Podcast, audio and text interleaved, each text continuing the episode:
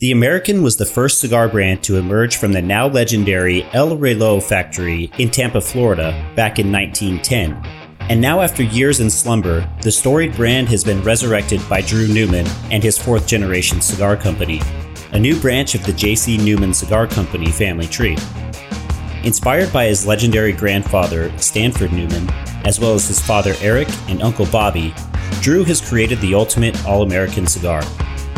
Balanced and loaded with natural tobacco nuances, the American's recipe is built around a mixture of Mennonite grown Pennsylvania Type 41 tobaccos, as well as tobaccos from tobacco growing specialist John Foster, including the rare Connecticut Havana leaf, which is also used as the wrapper for J.C. Newman's Diamond Crown Black Diamond series.